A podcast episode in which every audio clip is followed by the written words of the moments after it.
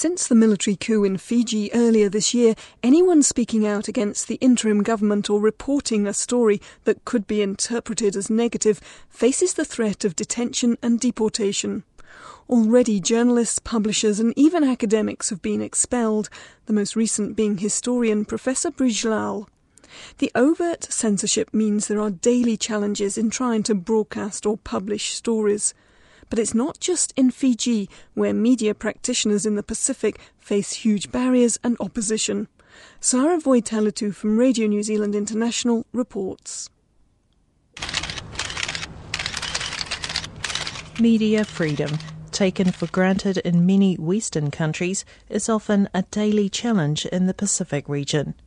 Many journalists, editors, and publishers are often under threat if they report things that reveal a lack of transparency, a lack of accountability, corruption, or criticism of the public and private sector. In Fiji, the assault on the freedom of the press is continuing. Last night, a journalist with the web-based news service Fiji Live was detained by police. Kavayandamu was questioned about an article. a split has emerged in the Media Association of Vanuatu over its approach to an assault on the Daily Post publisher, Marc Neil-Jones. A journalist says he and three colleagues were accosted by soldiers as violence broke out around the main military base in Papua. The local man says Russell Hunter, who's an Australian citizen, was flown to Sydney after being declared a prohibited immigrant who posed a risk to Fiji's security. This came after his paper, The Fiji Sun, carried stories about the tax affairs of the interim finance minister, Mahendra Chaudhry, and other reports on the Even interviewees aren't exempt. This month, the Fiji born historian Dr. Brij Lal was put in a cell, verbally assaulted, then released and told to leave Fiji within 24 hours. He was told it was over comments made to the media, the latest about the expulsion of New Zealand and Australian diplomats from Fiji. I was told in no certain terms that what I had been saying for the last two or three years was simply unacceptable and that I failed to understand that the military was firmly in control uh, of the situation in Fiji. That was an accomplished fact, and uh, if I had anything to say, that I should say it to the military directly rather than speak about it in my writings or in the media. Reporters often face barriers and opposition to their gathering of information on which to base their stories. This is especially so in isolated but tight knit island communities which boast strong cultural ties, traditions, and political influences. The Western concept of media freedom can seem a long way from these small villages where the news is still received on a scratchy AM radio, if at all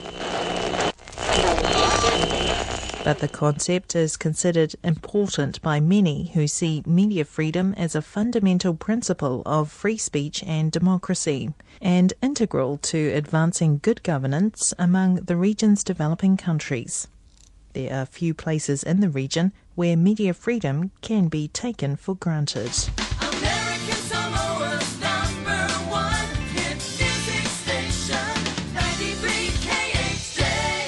This is Monica Miller, who reads breakfast news bulletins in American Samoa. Government agencies and community groups providing services for victims of. The journalist, news director, and newsreader is also the co chair for the Pacific Freedom Forum, or PFF, a recently formed group committed to fighting infringements on media freedom in the region. It is younger and more outspoken than the Fiji based media advocacy organisation, the Pacific Islands News Association, or PINA, which is supposed to promote media freedom as one of its objectives. Monica Miller says that getting involved with the PFF came about when nobody seemed to be vocal about the injustices and human rights abuses happening to some journalists who were just trying to do their job. It was set up as an informal exchange network, uh, if you will, among journalists to discuss issues that were happening and that affects journalists and how we cover issues. But at the same time, there were incidents that were happening in Fiji and other Pacific islands. And the main organization of the media here in the Pacific, Pacific Islands News Association, was not as vocal as it was in the past. I mean, I was president of PINA for seven years, and media freedom was a top priority of the organization. So we felt that uh, we needed to make our voices heard and, and take a stand and point out these infractions on the media's ability to do its work and uh, and how that impacts on people's ability to get information that they have a right to know. She says PFF has issued statements strongly condemning actions that have seen many publishers and journalists beaten and expelled from the Pacific region. This year, there's been a lot of cases, and particularly in Fiji, it's a worrying situation. There's a bit of self censorship now going on in societies like Fiji, and I hope that that's no longer going to be the case in five years' time. The Eurocentric view of media freedom is that it provides a vehicle for people's free speech and that the media gathers and publishes information in the public interest. But in a nation like Fiji, it is not a reality. Public Emergency Regulations 2009. Published Friday, 10th April 2009. Control of broadcast and publications. Section 16.1, and I quote Outlets and staff have been forced to comply with the Public Emergency Regulations, or PER, or face the threat of closure or being detained by the authorities if they do not. Sophie Foster writes for the Fiji Times newspaper, which has just celebrated its 140th anniversary. It has been the most vocal media organisation against censorship. Addressing this year's PINA biannual meeting in July, she described in detail what happened to the newspaper straight after the PER came into force this year. They tell us that they must see all stories that we develop and that they will decide which of them are contrary to the PER and therefore banned from publication. The next day, the Sunday Times ran with large blank spaces where stories, letters, and a cartoon should have been. These are stories, letters, and a cartoon that the censors banned us from publishing, including feedback from all sections of the community to the abrogation of the Constitution and the court judgment issued just days before that had ruled the interim government installed before December 2006 was illegal. These stories included concerns about the country effectively moving into its fifth coup and fears over what the damage would do to the country and Fiji's people. By Sunday, we were told that running blank spaces was also considered a breach of the PER. Effectively, what they wanted us to do was only run those stories that showed the regime in a positive light. She says the newspaper was warned not to destabilise the country, not with guns, but with words, or it would be shut down, and censors acted vigilantly. The point is that we don't know from day to day what exactly is not allowed. Our managing director, Anne Fussell, has written two emails to the Ministry of Information seeking clarification our editor in chief, Netani Rika, has written three letters. All have so far gone unanswered. The only response is silence. Fiji Times editor Netani Rika has also experienced firsthand the perils of working under censorship and won this year's PINA Media Freedom Award in the Pacific region to much applause.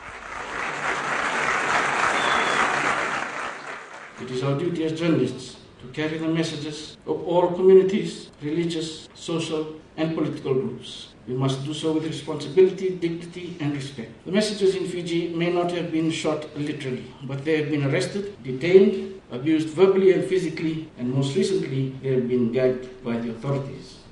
We have been criticized, threatened, and abused by every Fiji government in the last 140 years, 139 for those who wish to be pedantic. I do not expect that the future will be any different, for not everyone is always happy with the message we carry. Unfortunately, in Fiji and the Pacific, the message carried by the media is often only acceptable to the authorities when it is what they want to hear. When I travelled to Fiji, the only articles in local newspapers were mainly good news stories and stories about non controversial issues. But outside of Fiji, the headlines this year have been very different.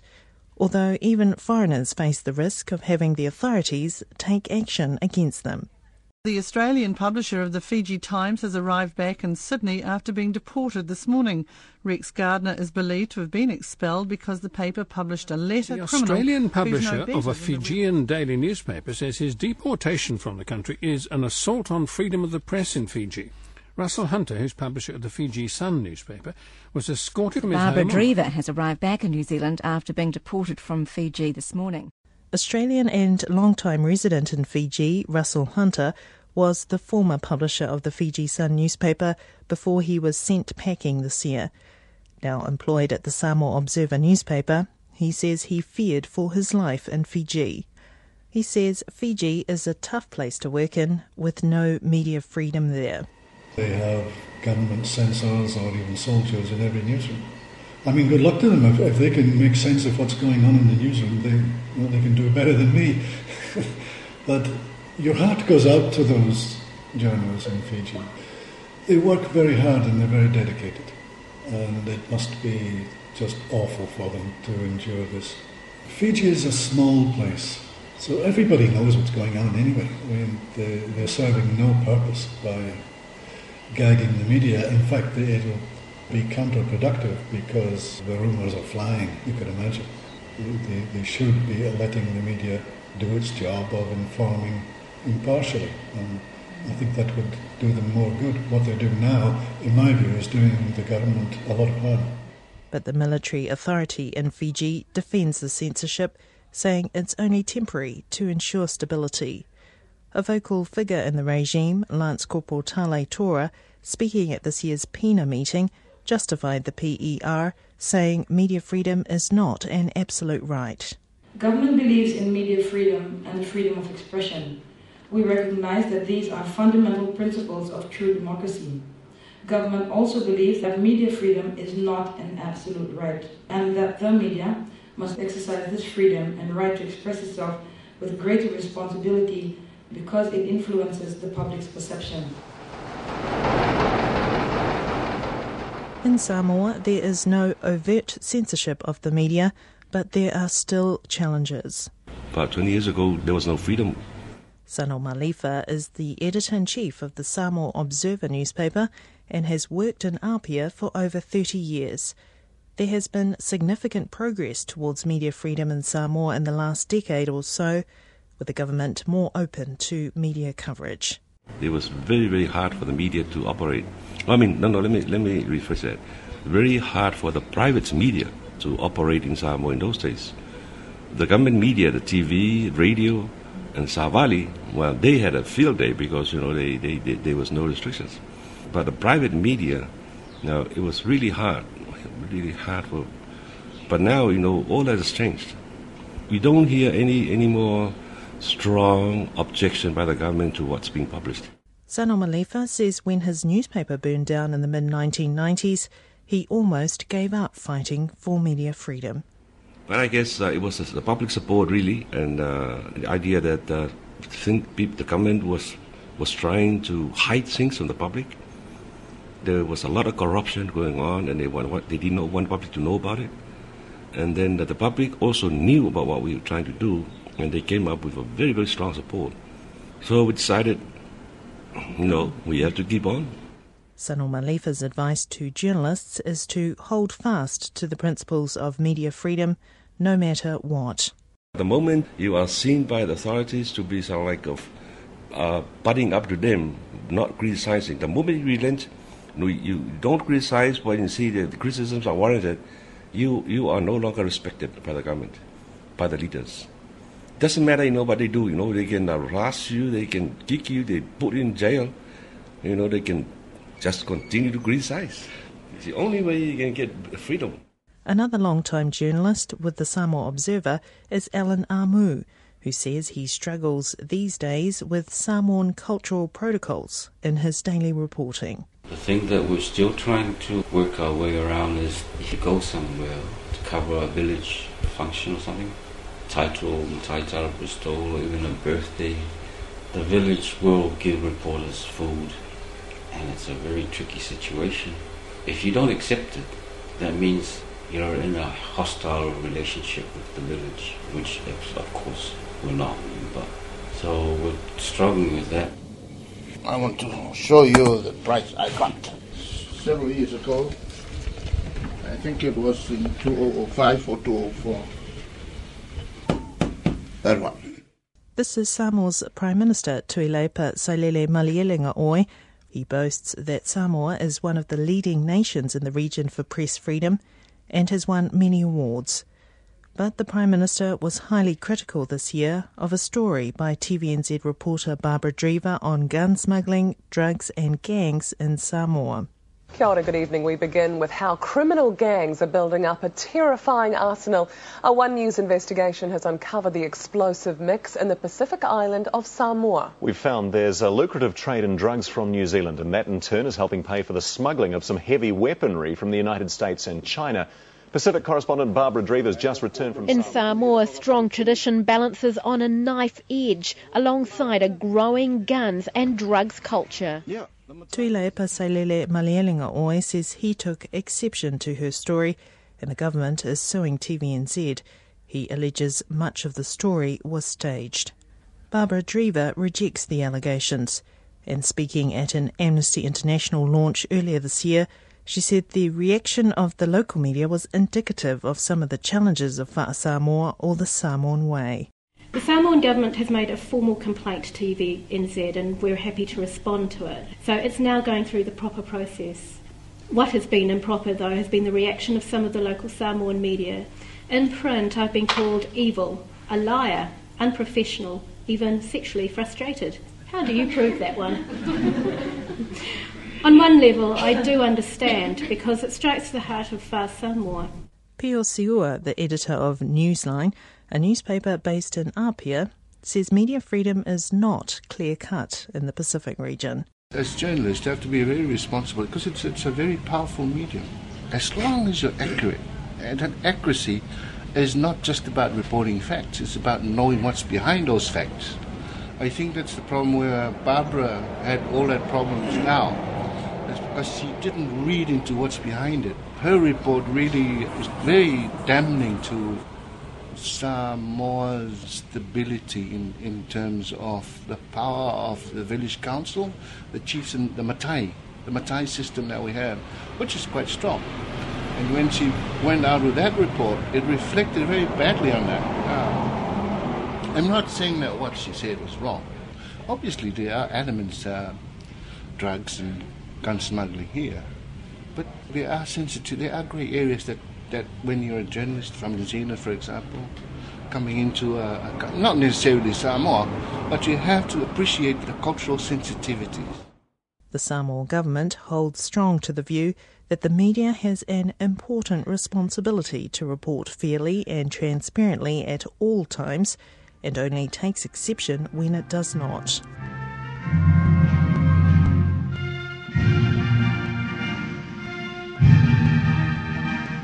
Politicians in Vanuatu are no different.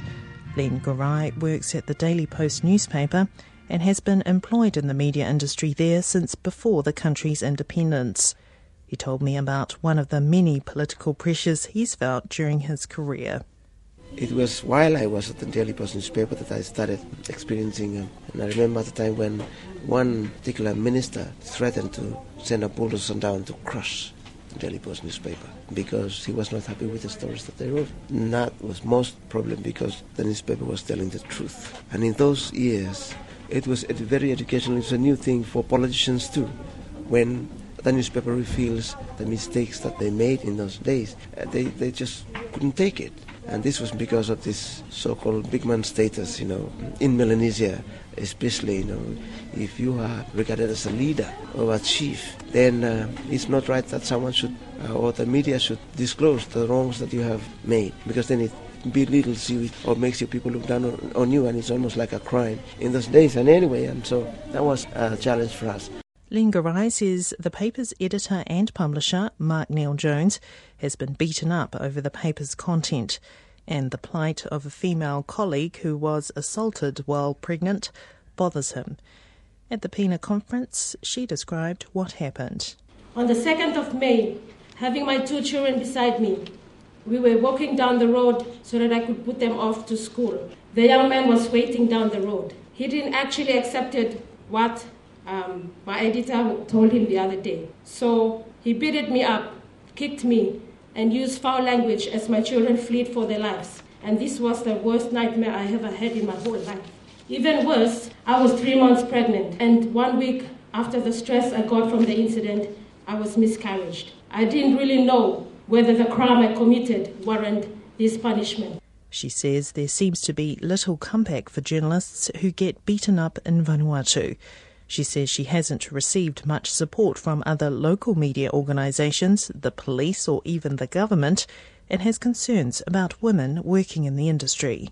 I call on the Vanuatu government through the police to work together with the media to ensure women have a place in the media industry by making sure that justice prevails in such cases.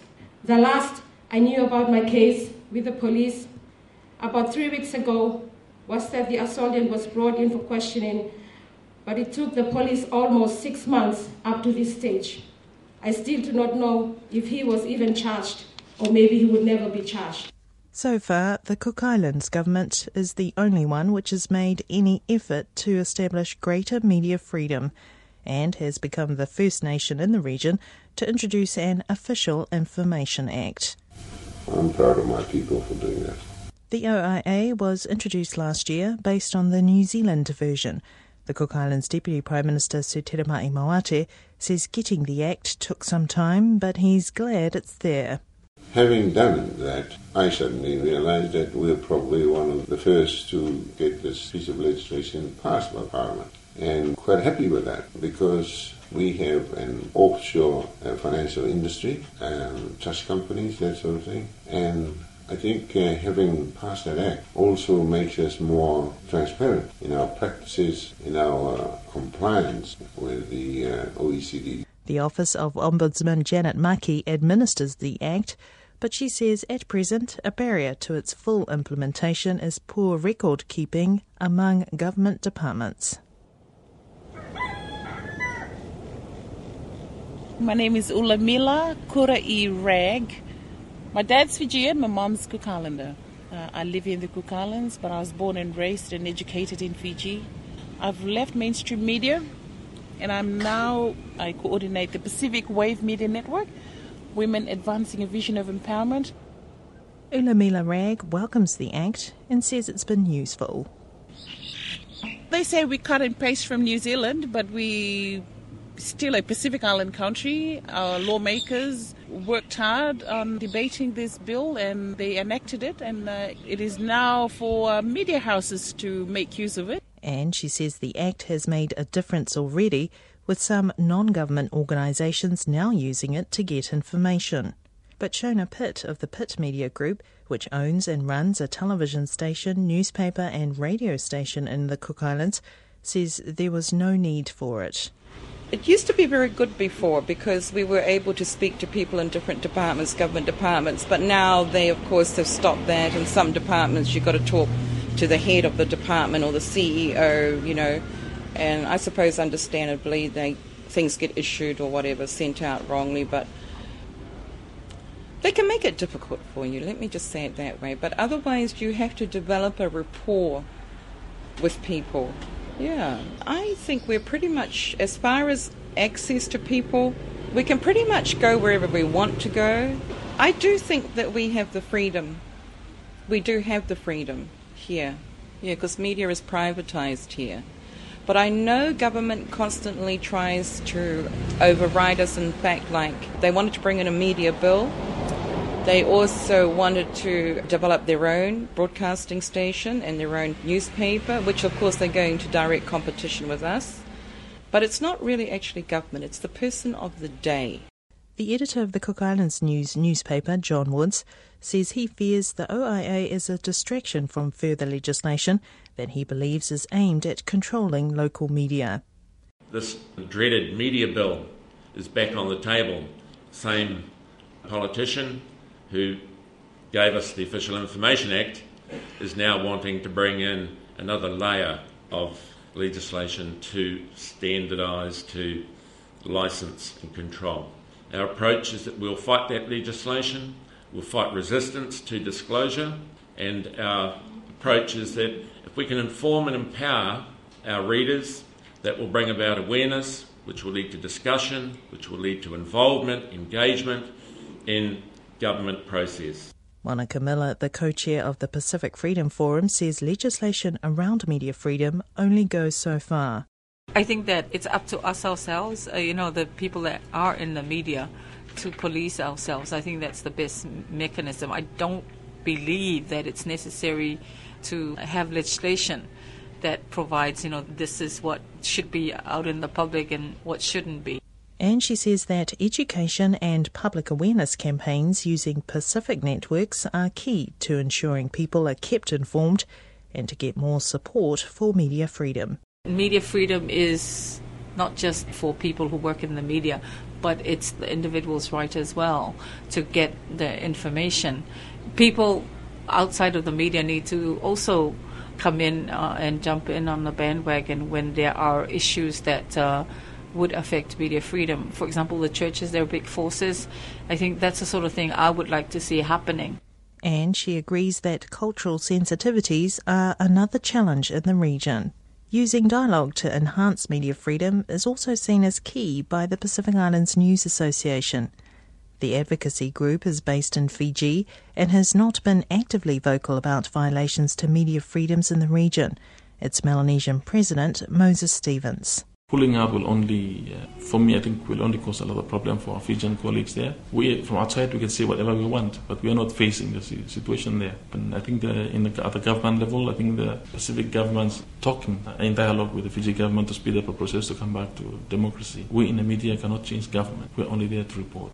Ulamila Wragg, based in the Cook Islands, says the internet is starting to make a difference.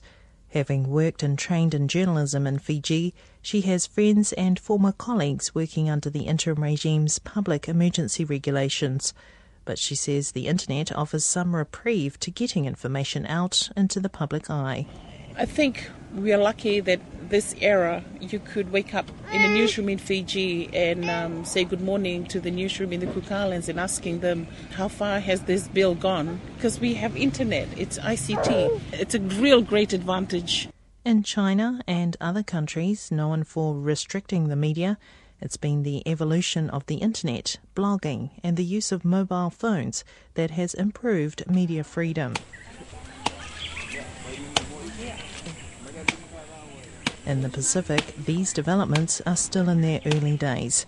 And while many governments in Pacific nations pay lip service to media freedom, the reality on the ground can be quite different.